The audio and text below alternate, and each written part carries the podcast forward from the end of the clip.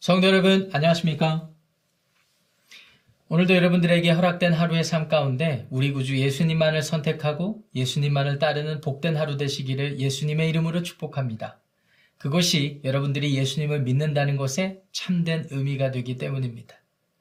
그렇다면 우리 구주 예수님께서는 우리가 예수님을 믿는다라고 할 때 그 믿는 것의 의미를 어떻게 교훈해 주셨을까요?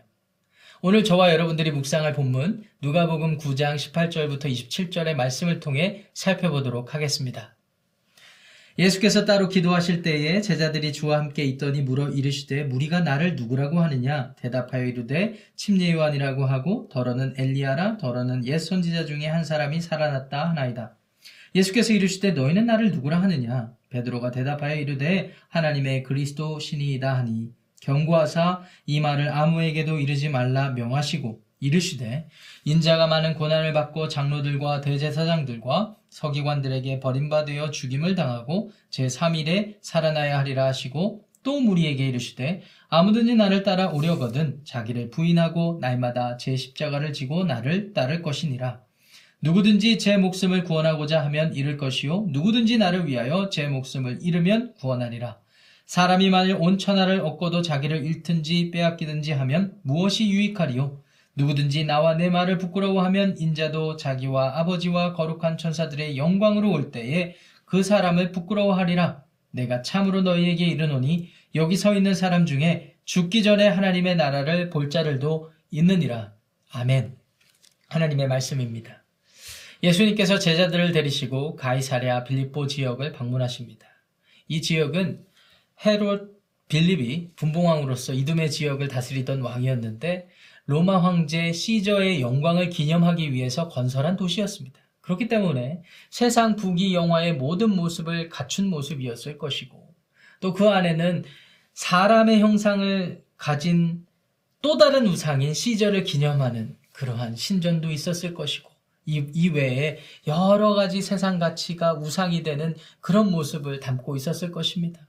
이 지역에 예수님께서 그 광경을 보시며 제자들에게 물으시죠. 사람들이 나를 누구라 하느냐라고 말입니다. 제자들이 대답합니다. 더러는 침례 요한 엘리야 또는 선지자라고 말이죠.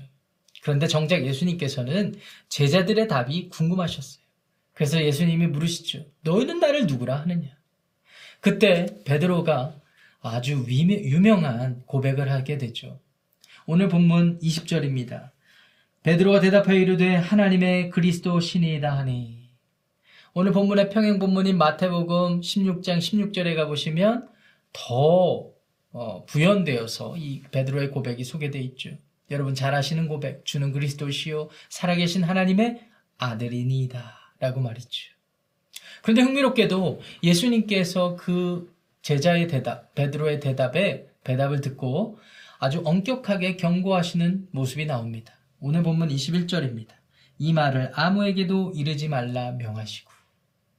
예수님께서 왜 이렇게 경고하셨을까요? 두 가지 이유가 있다고 생각합니다. 먼저는 예수님의 때가 안 됐어요. 예수님이 십자가에서 죽으시고 부활하시고 승천하셔서 구원을 성취하시는 그때가 아직 이르지 않았기 때문에 비밀에 붙이신 것입니다. 또 다른 이유는 그것이 이루어지기 전에 제자들을 통하여서 많은 사람들에게 예수님이 메시아라는 사실이 알려지게 되면 비록 많은 사람들이 예수님의 행적을 통해서 그와 같은 기대를 하였지만 그렇게 되면 세상 사람들이 오랜 시간 동안 유대 사람들이 오랜 시간 동안 메시아를 기다렸던 그 헛된 헛된 기대감으로 예수님을 믿게 되기 때문이었습니다. 그래서 예수님께서는 우려하셨고 그렇기 때문에 경고하신 거예요. 실로 그랬습니다. 유대인들은 몇백 년 동안 메시아를 기다렸죠. 자신들의 고통과 고생스러운 삶에서 자신들을 해방시켜줄 이 땅 가운데 또 다른 부귀와 영화의 모습을 회복시켜줄 메시아를 기다렸단 말입니다. 하나님의 이름을 빗대어 하나님의 나라가 성취되기를 그토록 기다렸단 말입니다. 메시아가 와서 로마 제국을 뒤집어 엎어줄 것을 기대하고 소망하고 있었단 말입니다. 그런데 예수님이 오신 이유는 그것에 있지 않았죠. 그와 같은 일시적인 것들에 연연하지 않았단 말입니다. 그래서 예수님께서는 경고하시고 그들이 잘못된 메시아에 대한 생각을 갖는 것을 싫어하셨습니다. 그러면서 제자들에게 비로소 자신의 고난과 죽음과 부활을 교훈하셨습니다. 22절 말씀에 보시면 예수님의 고난과 죽음과 부활에 대해서 비로소 말씀하셨다고 기록되어 있습니다. 그렇습니다, 여러분. 예수님께서 참된 메시아로 이 땅 가운데 오셨는데 이 메시아가 성취하실 구원은 당대의 유대 사람들 또한 현대를 살아가는 우리들이 기대하는 것과는 동떨어진 모습이었습니다. 그런데 거기에 생명이 있었습니다. 유대 사람들뿐만 아니라 현대 우리 현대를 살아가는 우리들은 예수님 하나님의 능력을 통하여서 우리가 더 좋은 모습으로 더 나은 모습으로 더 윤택한 삶을 살게 되기를 기대합니다. 그렇기 때문에 우리의 기도 습관도 보면은요, 하나님의 능력을 통하여서 모든 것들이 잘 되는 것을 원하지 않습니까? 네. 그런 것도 필요하고 그런 것도 기도할 수 있습니다. 그런데 궁극적으로 예수님께서 우리에게 우리를 해방시켜 주고자 하셨던 것이 있어요. 그것은 죽음입니다. 사망입니다. 그리고 생명으로 옮겨 주시기 위해서 예수님께서 직접 우리를 대신해서 십자가에서 죽으시고 부활하신 것 아니겠습니까? 그래서 그것을 믿는 모든 사람들이 이제는 예수님과 연합되어서 예수님의 죽음과 부활에 참여하게 되어서 영원한 하나님 나라 영생을 맛보게 된 것 아니겠습니까? 뿐만 아니라 영생을 맛보기 이전에도 이미 하나님의 나라를 경험함으로 이 땅을 살면서도 예수님과 동행하며 참된 하나님의 복을 누리게 되는 것 아니겠습니까? 그렇기 때문에 예수님께서 이렇게 교훈하시죠. 23절입니다. 아무든지 나를 따라오려거든 자기를 부인하고 날마다 제 십자가를 지고 나를 따를 것이니라. 라고 말이죠. 자기를 부인해야 합니다. 그리고 자기의 십자가를 날마다 지고 따라야 합니다. 이것이 예수님을 믿는 것의 참된 의미입니다. 자신이 구원받아야 되는 존재라는 것을 알고 자기의 죄를 회개하고 자기를 부정하고 예수 그리스도 하나님의 은혜로 성취된 예수 그리스도를 받아들여야 살 수 있습니다. 그리고 이 땅을 살아가면서 주님과 동행하며 육신에 갇힌 나의 욕심을 쫓는 것이 아니라 이 땅 가운데 주님께서 사신 모습 그리고 우리에게 요구하시는 삶의 모습을 한 걸음 한 걸음 살아나가는 것 그렇게 해서 나를 부인하고 나에게 맡겨진 십자가를 지고 따르는 삶을 살아갈 때 우리에게 생명이 있는 것을 믿으시기 바랍니다. 어떤 사람들은 이렇게 어, 반문하기도 하죠. 아이, 목사님, 그러면 내 모든 것을 지금 버려야 합니까? 내 가족도 버려야 되고, 내 돈도 버려야 되고, 다 버려야 된다라는 의미입니까? 너무나 버려야 되는 것에 집중하시는 분이 계셔요. 그런데 예수님께서 우리를 위해서 성취하신 복음의 핵심은 버리는 것에 있지 않고 채우는 것에 있다라는 사실을 기억하시기를 바랍니다. 예수님은 우리를 채우러 오셨어요. 우리는 아무것도 없습니다. 우리가 눈에 보이는 세상 부귀, 영화, 좋아 보이는 모든 것들도요, 일시적인 것이고요. 그리고 언젠가는 끝나는 것입니다. 심지어 우리의 생명마저도 그렇죠. 그런데 예수님은 어떻습니까? 사망에서 부활하셨어요. 참된 생명을 주시기 위해 오셨단 말입니다. 그래서 그분을 믿고 따르는 삶에는 삶, 삶에는 삶의 모습에는 원래 우리가 갖춰야 되는 삶의 참된 의미가 담겨 있다는 사실을 기억하시기를 바랍니다. 그래서 오늘 본문 24절부터 25절 보시면은 예수님께서 생명과 그 외의 것들을 비교하시면서 같이 판단을 하라고 우리에게 도전하시지 않습니까? 어떤 분들은 또 이런 질문을 하세요. 그럼 목사님, 저는 어쨌든 죽기 전까지는 내가 누릴 것 다 누리고 영생을 얻은 다음에 그 다음에 또 다른 것을 누리도록 하겠습니다. 이 얼마나 어리석은 생각입니까, 여러분? 실제로 전도하다 보면 그런 분들 많이 만나지 않으세요? 근데 여러분, 놀라운 사실에 예수님께서 우리에게 도전하십니다. 오늘 본문 27절 보세요. 내가 참으로 너에게 이르노니 여기 서 있는 사람 중에 죽기 전에 하나님의 나라를 볼 자들도 있느니라. 여러분, 우리의 믿음이 어떻게 죽은 이후에 유효하다라고 생각할 수 있겠습니까? 생명이 어느 시점부터 유효하, 유효해지는 거라고 생각할 수 있겠습니까? 그게 아니죠. 제자들은요, 예수님이 비록 그들과 아직 어, 예수님이 영광 받으시기 직전이지만, 이전이지만, 그 안에서도 하나님의 나라를 볼 수 있었습니다. 예수님을 통해서 말이죠. 실제로 베드로, 요한, 야고보는 예수님이 기도하시러 가는 산에 따라갔다가 거기서 영광스러운 하나님의 아들 예수님을 경험합니다. 눈으로 모세와 엘리야와 함께 있는 모습을 보았습니다.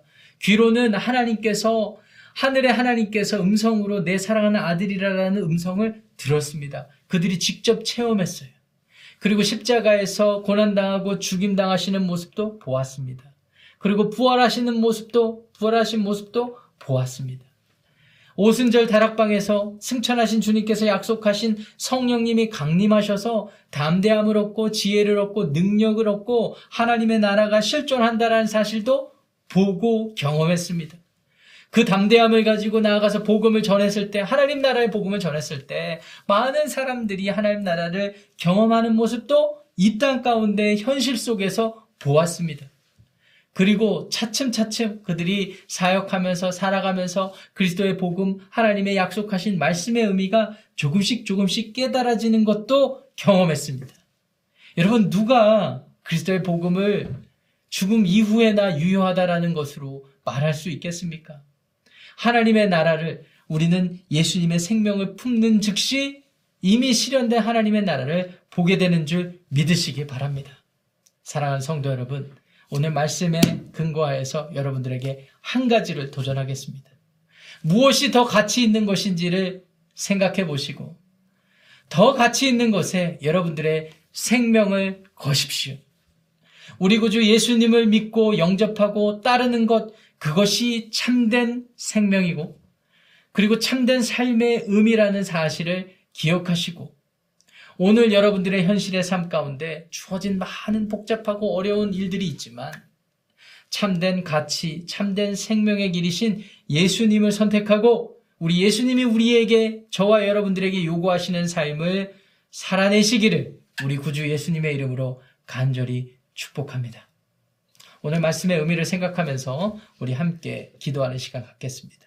이렇게 기도하죠. 여러분, 아, 참 쉽지 않은 것 같아요. 예수님을 따른다는 것이. 예수님을 믿는다는 것이 쉽지 않습니다. 특별히 우리가 처한 오늘의 상황 가운데, 팬데믹 상황 가운데 여전히 예수님을 믿고 따른다는 것이 쉽지 않은 것 같습니다. 믿음에 도전이 있습니다. 그럼에도 불구하고 우리는 기도하기 원합니다. 하나님, 우리의 믿음의 연약함을 불쌍히 여기시고 성령의 권능과 도움으로 말미암아 오늘 우리에게 주어진 현실의 삶 가운데서 예수님을 선택하게 하옵소서. 예수님을 따라가게 하여 주옵소서. 지혜와 능력을 덧입혀 주옵소서. 이렇게 기도하시고요. 두 번째로요. 유럽에서 사역하고 또 우리와 교제하고 우리가 후원하고 있는 조상현, 조은정 선교사님을 위해서 기도하겠습니다. 지난 주일에 그분들의 선교 편지와 선교 여러 가지 사역 내용을 우리는 어, 듣게 되었습니다. 어, 그곳에서 벌어지는 많은 사역 그리고 그분들의 건강, 그분들의 가족, 가정 여러 가지 것들을 위해서 함께 중보하시겠습니다. 그리고 나서 제가 기도하고 오늘 우리에게 맡겨진 하루를 살아가길 바랍니다. 기도합니다.